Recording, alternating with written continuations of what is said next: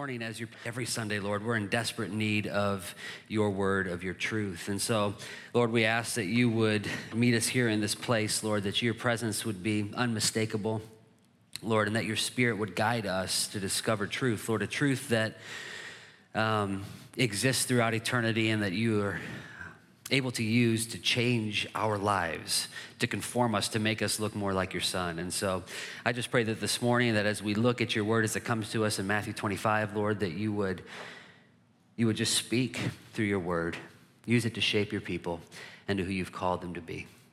Lord, we also just pray for the kids as they head off, Lord. I just pray that you would do the exact same thing for them.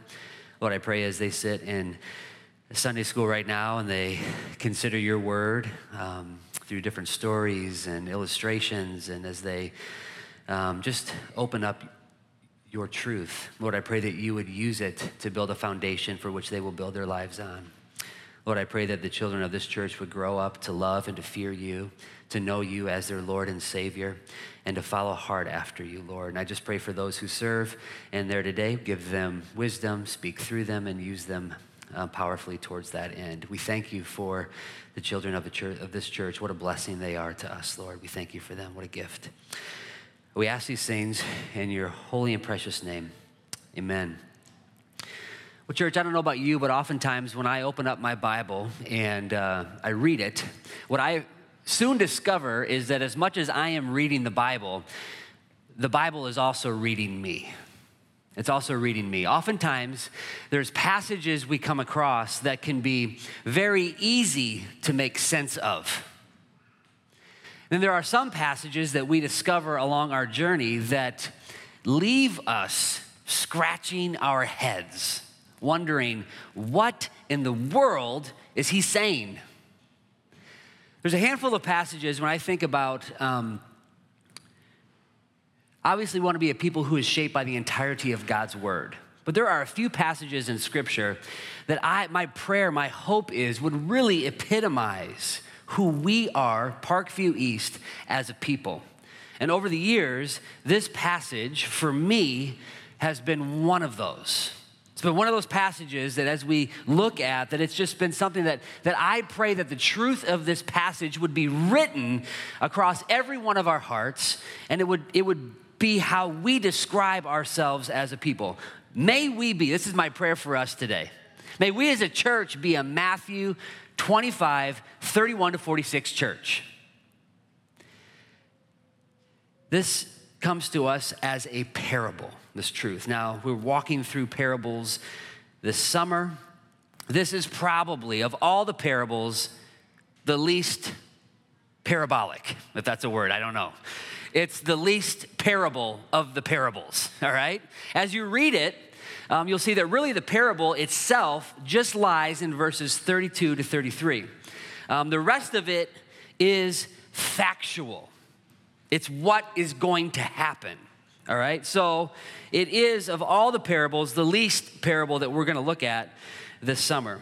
And as we've talked about parables, really what they are is Jesus himself, when he taught lessons, parables was a device that he used to communicate spiritual truth. Oftentimes, he would tell stories that his audience could easily see the scenes and relate to. Oftentimes, they were farming stories, they were stories that were very relatable and understandable for his first century audience.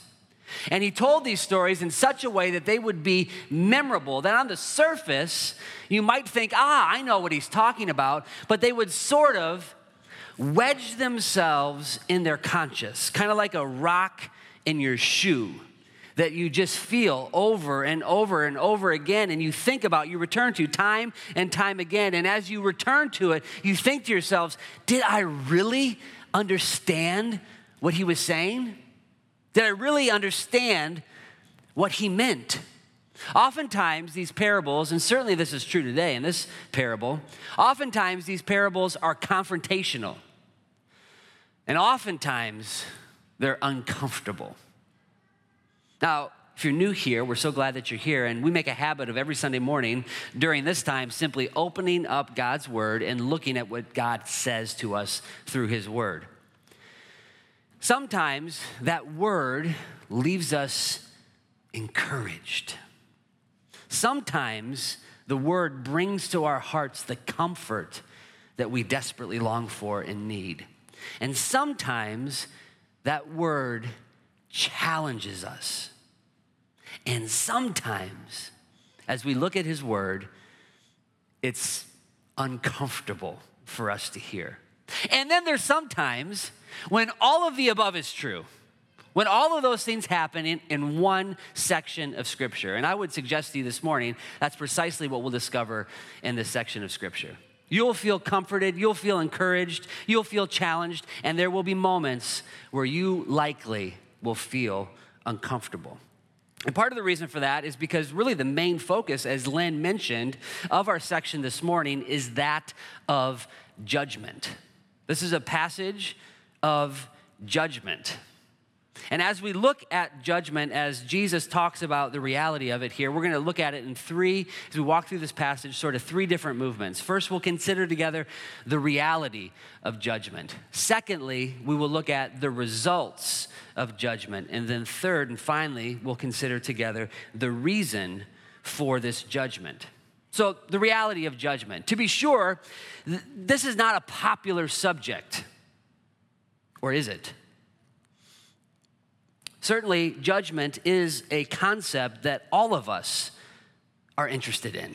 From the small child that cries out, That's not fair, to the enormous crowds that fill Kinnick Stadium this fall who are yelling at the referee, It's a terrible call. Give up your calling. You're terrible at this job, and hurling all sorts of insults. They care about judgment.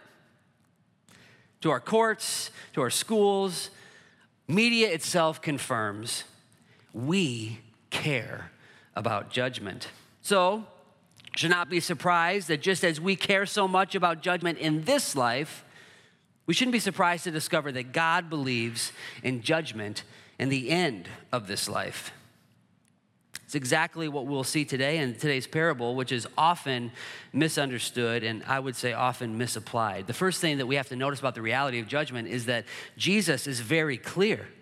Judgment is coming.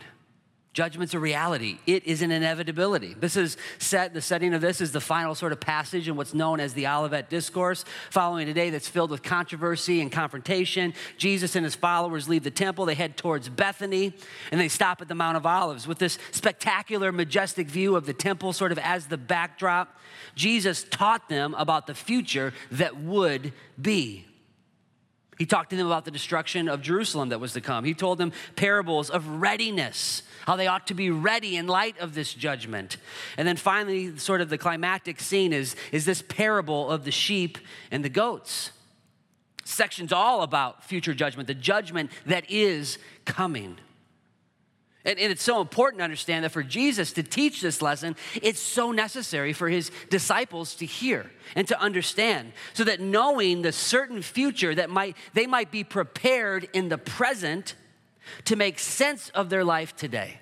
They have to know what's coming in order to know what's expected to live right now, to make sense of reality in today as they know it. A number of years ago, maybe some of you found yourself in a similar position when derecho was approaching. I had a friend of mine who was in Ames, and he called me and said, or shot me a text message and said, Hey, a storm's coming your way. It's a doozy. All right, and I had no idea. We were here at school preparing for the fall, sort of getting ready for uh, school to, to get started. Or maybe it was beginning of yeah, that's when it was. And uh, I saw that note right away. There's about a, a dozen of us are here, so we kind of went to the internal part of the school, and the storm you could feel it approaching and upon us, and everybody kind of hunkered down and looked outside, and we could see there's some black locust trees that are out front, and you could see the whole like earth around the locust tree, like just swelling and then going down, like it was almost getting ripped out of its roots. The point was, he communicated to me in advance this is what your future looks like. And the reason he did that was so that we can make preparation today in expectation of what was coming our way, right? It's the exact same thing with Jesus. This is a demonstration, this is an act of love for him to teach and to show, to reveal what the future holds. Some of us may not like these passages. Talk about, they might say, the good stuff that Jesus had to say. Let's hear about the forgiveness and the newness of life. But the reality is, this is an act of love from the Savior, that He reveals to us what's coming our way so that we know how to live today. To demonstrate the, the inevitability of judgment, Jesus uses a word picture. This, this parable is unique, like I said before, in that it's not really a parable. He, uses a picture, an imagery of a shepherd separating sheep from goats. But, but this metaphor is, is simply an illustration for the main point. The, the whole of this section is not a parable. The whole is factual. It is a reality. It is what will take place on the day that Jesus returns. So, judgment is inevitable. Second thing you know, need to know about the reality of judgment is that Jesus says here in the parable that he himself is the judge. When the Son of Man comes in his glory and all the angels with him, then he will sit on his glorious throne. Before him will be gathered all the nations, and he will separate the people one from another as a shepherd separates the sheep from the goats. Jesus refers to himself here in the parable as the Son of Man. This is a, a, a, phrase that this Old Testament, taken from the Old Testament, this title was one to whom God gives all authority and all power. The Son of Man, he says, comes in judgment. He's, he's reaching back into Daniel chapter 7. He's, he's reaching into a part of Scripture that, an Old Testament part of Scripture that all of his disciples, his listeners would have easily understood what he is suggesting, what he is saying. By calling himself the Son of Man, he's calling himself the judge. He comes with angels, the text says. Same language used back in 24, verses 30 to 31. These are angelic, heavenly beings that can be mistaken as nothing other than that. Jesus is the judge. I don't know if you can feel the challenge. The challenge, the way that we view Jesus. You know, oftentimes we can be quick to run to and to hang on to sort of an over sentimentalized version of who Jesus is. Just want the nice guy, Jesus. Okay? Maybe, maybe when we think of who Jesus is, our mind goes immediately to that baby in the manger born on Christmas Day. That's an accurate view of who Jesus was, but maybe that's only who we think of. Or maybe when we think of Jesus, all we're tempted to want to think about is the wonderful sayings and good teachings that he offered, the wonderful miracles that he performed, and the healings that he performed when he walked on this earth. Maybe even where minds go directly to the cross and to Good Friday and to the picture of a suffering servant who didn't resist, but who laid down his life like a sacrificial lamb all of these are true of Jesus. But if our understanding of who Jesus is stops with these, then we have seriously miscalculated, underestimated who Jesus is and what his role in this universe is. Jesus will return, and when he does, his position will be that of king and judge, and it will be unmistakable. The whole world will know. And finally, we see that all will be judged. So, judgment's inevitable, it's coming. Jesus is the judge. And the Bible says here in this passage that every single person will be judged by King Jesus. Look at the text. Before him will be gathered all the nations, and he will separate people one from another. The, the picture that Jesus paints is that of universal judgment. It's all the nations. Some have debated over the years whether this is referring specifically to the church or to all people more generally. And when you look at the parable as a whole, the, the nations we discover contain both righteous and wicked. Therefore, the only way to really understand all is that it is all people who will be judged by King Jesus. The Lord is Lord of all, and when he returns, he will summon and judge all. Okay? So that's the reality of judgment. The Bible's clear. Judgment's coming. Jesus is the judge, and every human being will be judged by King Jesus. Secondly, what is the result of this judgment? Well, we see that in the parable itself. Look at verses 32 and 33. Before him will be gathered all nations, and he will separate people one from another as a shepherd separates the sheep from the goats.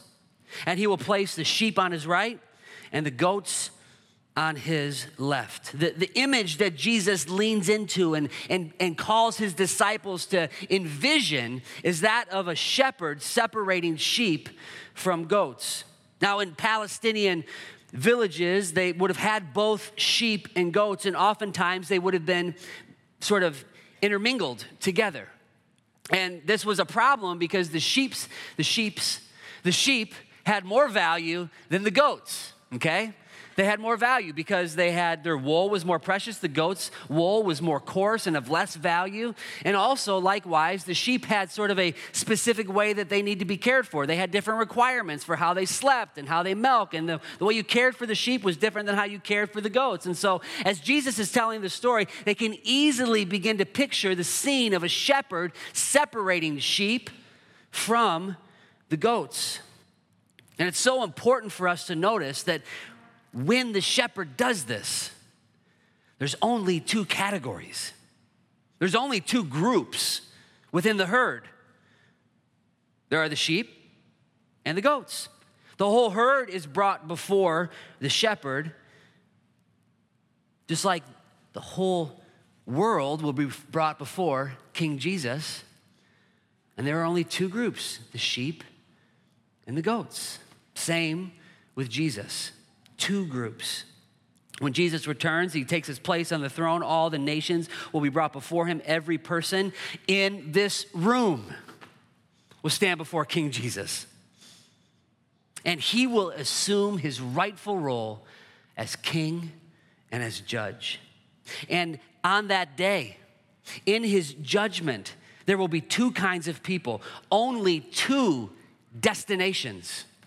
Some goes on to say, will inherit the kingdom that was prepared for them from the beginning of time, and others will be sent to everlasting judgment, never intended to be theirs. So, sheep and goats. Some will receive, we see in verse 34, the glad hearted, kind welcome of Jesus. Some will hear their name called. And what will follow will be the most unbelievable invitation your ears have ever heard. Come, inherit the kingdom. He calls you blessed. The sheep, he says, You belong to me. Come be with me, your king, your good shepherd, the one who loved you, the one who made you, the one who laid down his life to purchase you. Come to me. The Father calls you blessed. You will inherit the kingdom that has been prepared for you. This is unbelievable from before the foundation of the world. Do you see how much the shepherd values the sheep? Long before he set the foundation of the world in place, he had you on his mind and in his heart. And when you stand before him, you don't stand before him on the final day cowering in fear, but ready to collapse into his arms. There's just no invitation like this that exists out there. Some of you were invited to church today.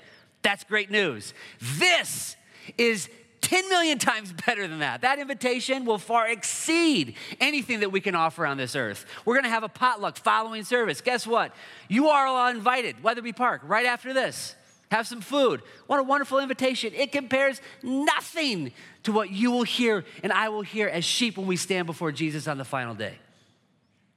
It's what our souls long for.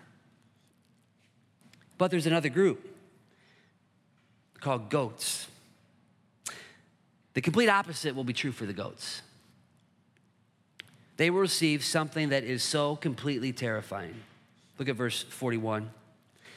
Then he will say to those on his left, Depart from me. Remember, the sheep were blessed. The goats, he says, you cursed into the eternal fire prepared for the devil and his angels. For the goats, a much different result eternal punishment away from the creator of the universe, apart from Jesus. The goat's company will be the devil and his angels. And this punishment says in verse 46 and these will go away into eternal punishment, will last forever. The text is very clear. This is a terrifying reality. And it's a reality that some will hear Depart from me. Depart from me. C.S. Lewis has a helpful quote. He says, Every time you make a choice, you are turning the central part of you, the part of you that chooses, into something a little different from what it was before. And taking your life as a whole with all your innumerable choices, all your life long, you are slowly turning this central thing into a heavenly creature or into a hellish creature. There are two groups of people. That's what Jesus says about his judgment. The results, it's one or the other a heavenly creature or hellish creature. Parkview East, the truth is, we are all making a choice every single day turning the core of who we are either into a person of eternal degradation and shame or a person of unfathomable, unfathomable glory in heaven.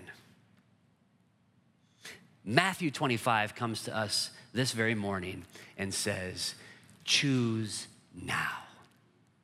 Don't wait. Make the choice now.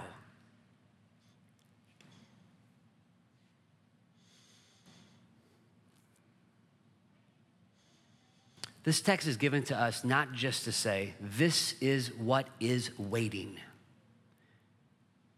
This text comes to us as God's grace, saying, in light of what's coming, make your decision while you still have it.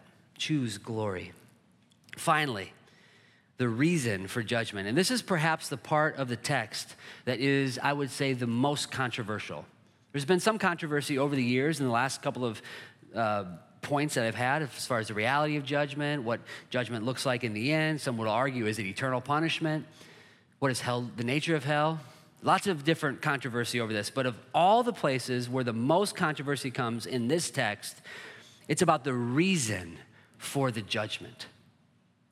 The, scene ends with the righteous and wicked departing to their respective destinations. The wicked face eternal punishment while the righteous rejoice and take part in the new heavens and new earth promised by God for his people. So, what's the difference? Why the separation? What's the reason for this great separation? Like a shepherd looks at the wool and the behavior which distinguishes the sheep from the goat, what does the great king look at? What criteria does he use to judge the difference? How does he recognize the sheep? It's a question that if we bought the first two points, we should be completely invested in knowing how to answer. If we believe judgment is coming, that there's two options, then the next question that we could we should be asking is how do I ensure that I'm a sheep? Well, Jesus doesn't keep us guessing. He gives us the answer verses 34 to 35 and it's a, it's, a, it's a pattern that repeats itself you see it repeat once when he talks about the sheep he repeats it again when he talks about the goats Remember verses 34 to 40, we look just specifically at the sheep. Remember, the sheep were those who are destined for eternal life. They're inheriting the kingdom of God. He says that the reason and the basis of this judgment, that the judgment he levels on them, is this specifically how they showed love and mercy to Jesus. How does he recognize the sheep? He does so on a basis of how they have showed love and mercy to Jesus. That's what he says. Look at the text. For I was hungry, and you gave me food. For I was thirsty, and you gave me a drink. I was a stranger, you welcomed me in. I was naked, you clothed me. I was sick, and you visited me. I was in prison, and you came to me. What's the basis for Jesus separating the sheep from the goats? how the sheep responded to Jesus. That's what he says. It's a list of six different actions. What's so fascinating about this and really so unusual is every time he repeats the six, he repeats the six fully. Four times, four different times in this one section, you hear these six things repeated. Six different acts of mercy. And these acts of mercy are not unlike different parts of Scripture, which highlight the need and design for God's people to be a compassionate people, showing love, extending mercy to others in need. You see these all throughout Scripture. In fact, each of these items are reinforced all throughout the Bible and will also be at the very core of what kingdom life looks like. But what is so fascinating about this parable? What's so interesting about it is who these acts of love and mercy are shown to. Jesus says, I was hungry. I was thirsty. I was a stranger. I was naked. I was sick. I was in prison. Jesus is saying that this list is a description of how the sheep treated him. Now, as you continue to read through, you'll see that there is not just confusion as we listen to it, but there's also confusion as he tells the story. The sheep are confused. Their response is, When? When did we see you, Lord? When did we see you hungry and give you bread? I have no recollection of when this happened. When did we see you naked or in prison and visit you? When did this happen? The king's reply is shocking. And I would say often misunderstood. Look at verse 40. And the king will answer them Truly I say to you, as you did it to one of the least of these my brothers, you did it to me. As you did it when did we see you this way? I'll tell you when. When you fed one of the least of these, my brothers, you did it to me.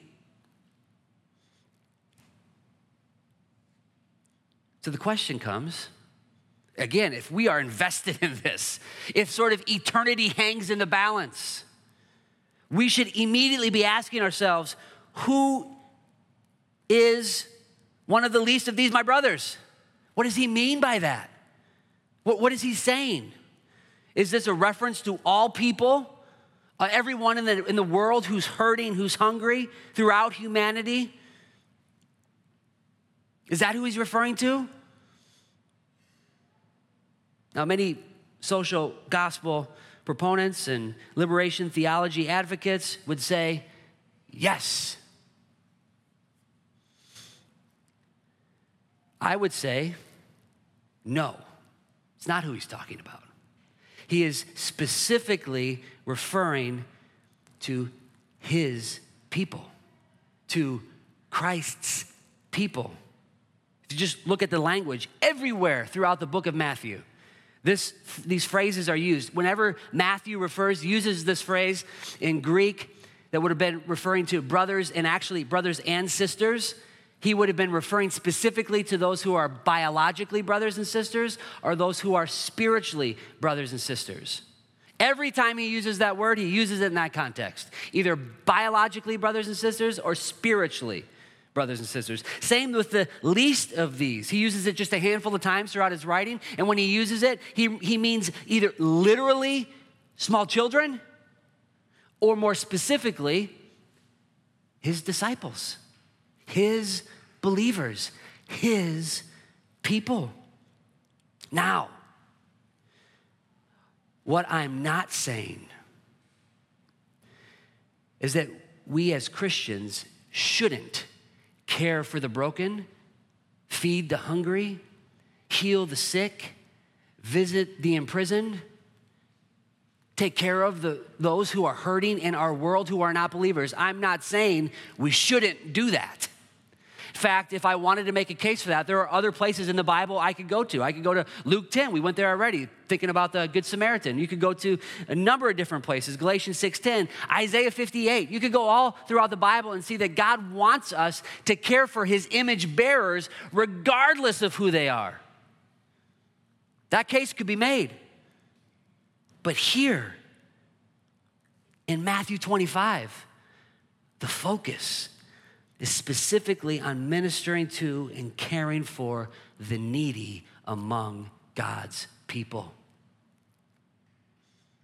It's a similar logic to what he lays down in Matthew 10, 40 to 42, when he talks about when, you, when they're welcoming you as a messenger of Jesus, a messenger of me, they are also implicitly welcoming the message itself.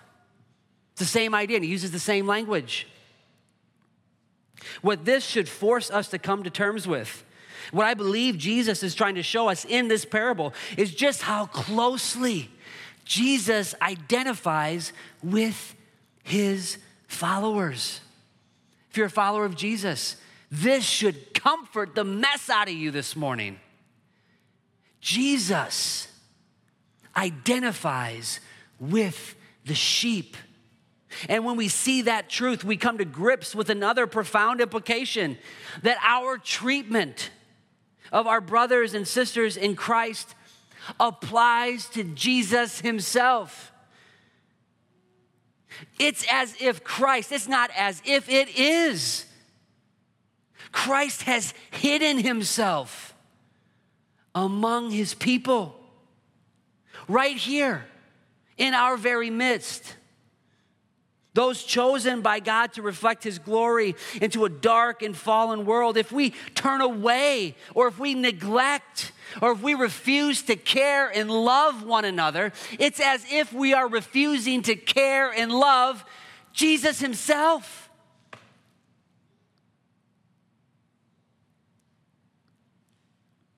Now, what's so fascinating about this text, and what I think is really sort of a key to understanding exactly what's going on is that when he begins to, to explain the story, that the response in the story is that the, sh- the sheep, those, those who are saying, well, there, there, there's a, there is surprise written all over their face.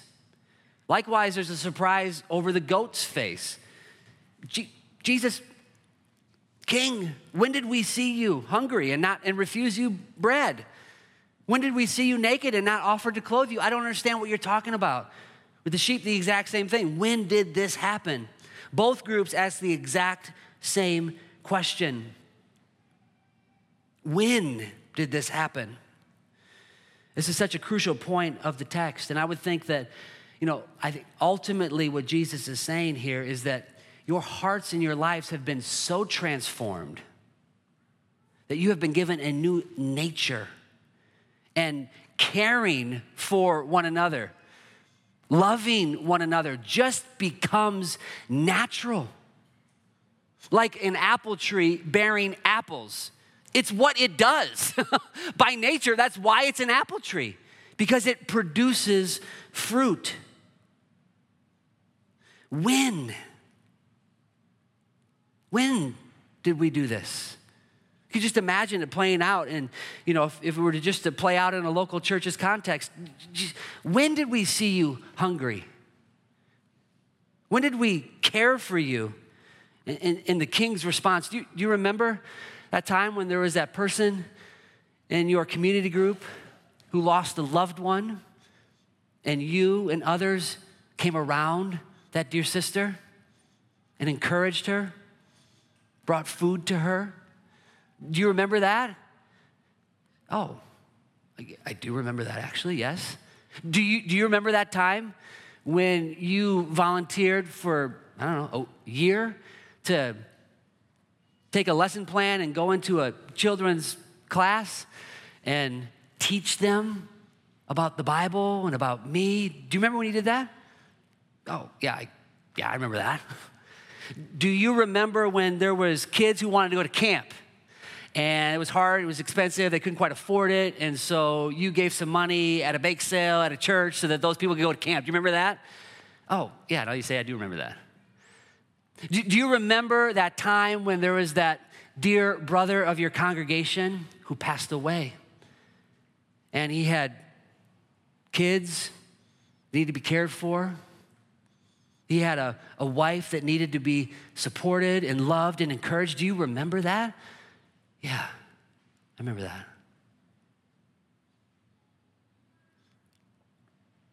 It's just so natural because it's who the sheep are. To be clear, our eternal destination is not determined by our works or by our fruit. It's not what he's saying. We are saved by faith in Jesus Christ. Bible's very clear. Galatians 2:16. Yet we know that a person is not justified by works of the law or by acts of love, compassion and mercy, but through faith in Jesus alone. Earlier in this text, you'll notice that the eternal life that the sheeps receive, he says that they have inherited it. They have not merited it. They have not earned it. It's not as if their acts of love and justice and mercy and compassion and care is what earned them the right to be received the designation of sheep. It's been inherited. It's been given.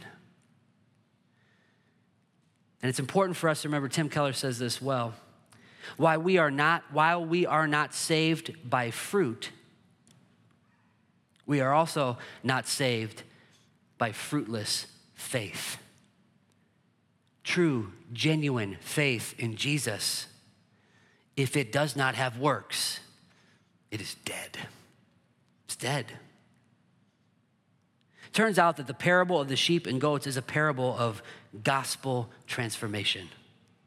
Jesus is teaching us what it looks like to be changed by grace. And his decision to call us sheep, to welcome us into eternal kingdom, with him comes down to whether or not we have received the love of Christ and been transformed by the love of Christ.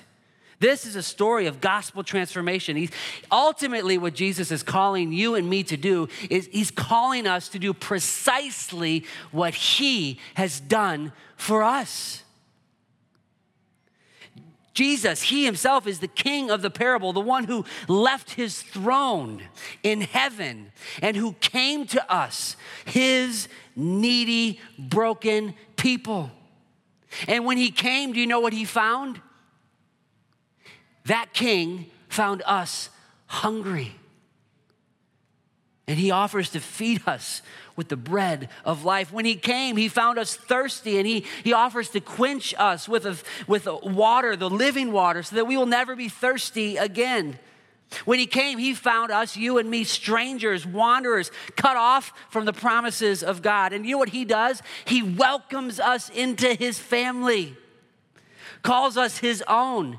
When he came, he found us naked and alone. And he offers to clothe us not with sin and shame, but in robes of his righteousness. When he came, he found us sick. He gives up his life on the cross to heal us. When he came, he found us in prison, bound by guilt and shame, and he visits us and offers to loose our chains and set us free. He did all of this not because we could ever pay him back, not because we have something to offer him, but simply out of his love and mercy and compassion for us. Church, the truth is the grace of this good shepherd changes us. When we receive the grace of King Jesus, that grace overflows to Jesus, that love overflows to Jesus and to others in ways that are incredibly simple, totally ordinary, barely recognizable for those who have just given their life to following Jesus. It's just in your bones, it's in your DNA. It doesn't seem special, it just feels sort of everyday. And what I think we want more than anything here at Parkview East is that we would be a people ultimately who've been changed by this grace and who do good to Jesus' people without even thinking about it. Pastor and Follow said this about this passage. It's not as if the sheep in this parable recognize Jesus in the least of these. This is the crucial part. It's that ultimately the sheep recognize themselves. So, as we think about what it looks like to love and to care for, to extend grace and mercy to one another, the truth is it's, it's because we are a people who are in desperate need of it ourselves. We are hungry, we are thirsty, we are in desperate need. And so it should just be natural for us to take the grace and the mercy that we've received from Jesus and to let it, us, our lives be conduits where it extends out to the people around us. And could you imagine what a difference that makes? I mean, this is how Jesus has wired it so that as we live this sort of life of love together in community, it becomes a compelling community that other people look at and say, there is something going on there that is supernatural and unexplainable apart from the Spirit of God at work. My prayer is that when King Jesus comes and we find ourselves standing before him, that all that we would have done will be sort of hazy and cloudy in our mind because we haven't done it to earn anything. But simply because you've taken the character of the king as you've been transformed by his love. Will you let the love of Jesus so invade your life that it dramatically transforms you and the way you treat everyone around you? Could you imagine what God would do with a community like that? Who doesn't want to be a part of that? I love this church. You don't want to be a part of that? I, I do want to be a part of that. Who wants to be on that? I do. Great. Okay. All right, let's pray. Father God, thank you so much for um, just your word this morning. And um, Lord, we just pray that you would, Lord, we ask that you would answer that prayer, that you would help us to be a, a body of believers who take on the character of the King. Lord, that we will be so transformed by your love, Lord, that loving one another will just be so natural for us. Help us to be looking at our life and considering ways that we can extend love and mercy and care to um, those who you have laid down your life for. You have shown us your love in such a huge way, Lord. And I just pray that all of our life would be, um, Lord, just imitating that. Give us the strength, the ability to do that. Help us to die to self, Lord, in that process. We love you and we ask these things in the mighty name of Jesus. Amen.